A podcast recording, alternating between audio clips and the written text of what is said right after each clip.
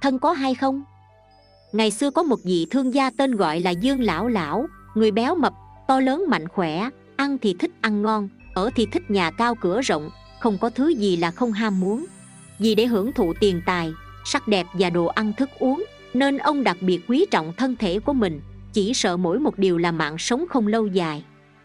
Có một hôm trên đường về nhà sau một chuyến buông xa, ngước mắt nhìn trời thì thấy mặt trời đã lặn, màn đêm đã bao phủ từ bao giờ ông vội vàng tìm một căn nhà nghỉ trọ, nhưng ngoài núi rừng hoang dã, xung quanh không hề có bóng dáng nhà cửa dân cư nào. Trong lúc đang bồn chồn lo lắng, thì xa xa phía trước thấy thấp thoáng có một ngôi miếu bỏ hoang, ông mừng rỡ chạy tới trú đêm trong ấy. Trong ngôi miếu hoang phế, ông tìm một góc phòng và nằm ngay xuống đất mà ngủ.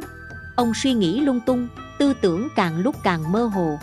Trong khoảng mông lung ấy, ông bỗng nhìn thấy một con quỷ đầu to, tóc tai bù xù, mày rậm mắt lồi, mặt đen, trên lưng cõng một cái xác chết gầy gò, ném xác chết trước mặt ông đánh rầm một tiếng. Ông sợ quá, muốn chạy trốn mà không có đường trốn. Tiếp theo, ông lại thấy một con quỷ khác, miệng quát, tai to, mũi nhọn, răng dẫu, lưỡi dài cũng chạy tới, giận dữ toát miệng ra mắng con quỷ đầu to. Cái xác chết này là của ta, tại sao mi lại đem nó tới đây? Nó là của ta, dĩ nhiên ta muốn đem nó đi đâu thì đem đồ ăn nói hoàng xiên, nó thuộc về ta.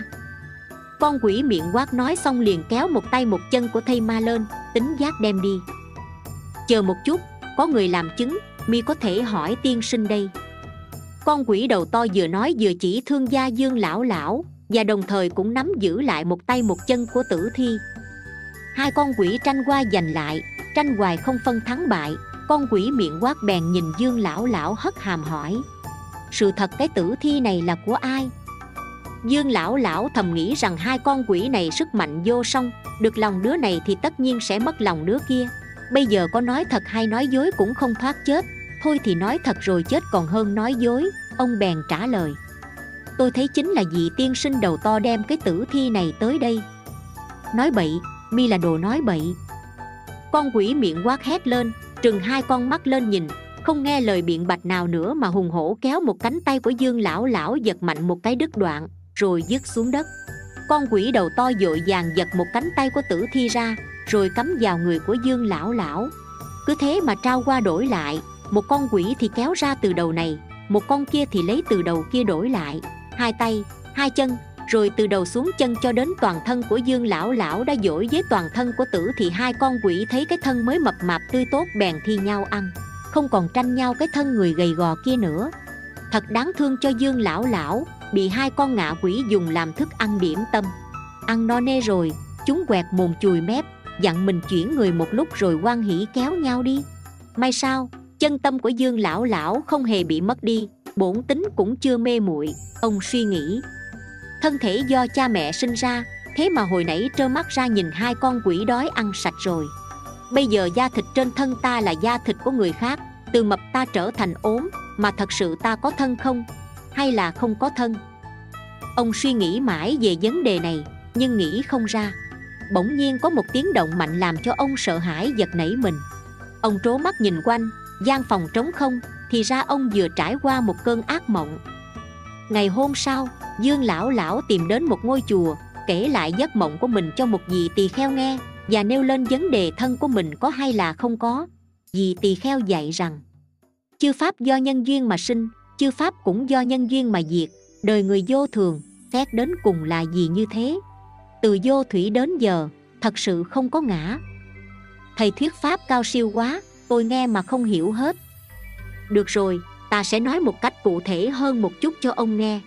Sắc thân của chúng ta là do tứ đại hòa hợp lại, là một cái bao da hôi thối một ngày nào đó bốn nhân duyên lớn là đất, nước, lửa, gió không hòa hợp nữa. Cái thân thể mà ta chấp là tôi đó cũng sẽ tiêu tan. Như cái thân của tôi do cha mẹ sinh ra, tứ chi và năm căn dạng toàn, có thể đi, có thể ăn, có thể nói chuyện này, không phải là thân của tôi hay sao? Dương lão lão hỏi, có vẻ như không hiểu. Trong giấc mộng vừa rồi của ông, cái thân của ông và cái thân của xác chết có cái gì khác biệt với nhau? Khác biệt chứ sao lại không? Cái thân của tôi sau khi đã bị trao đổi, đã thành da thịt của người khác. Thế thì, lúc ấy cái mà ông gọi là tôi đó đã đi đâu rồi? Dương lão lão không có lời lẽ nào để trả lời câu hỏi này. Ngừng một lúc vị tỳ kheo lại nói. Chính điều đó làm cho chuyện đại sự sinh tử không rõ ràng.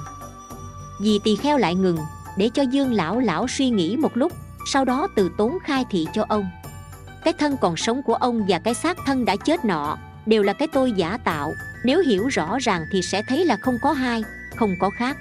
Ông có thể chỉ cái thân còn sống của ông, sau khi đã trao đổi với cái thân của xác chết kia, mà nói rằng đây là cái tôi thật, đó cũng là bổn lai diện mục của ông vậy.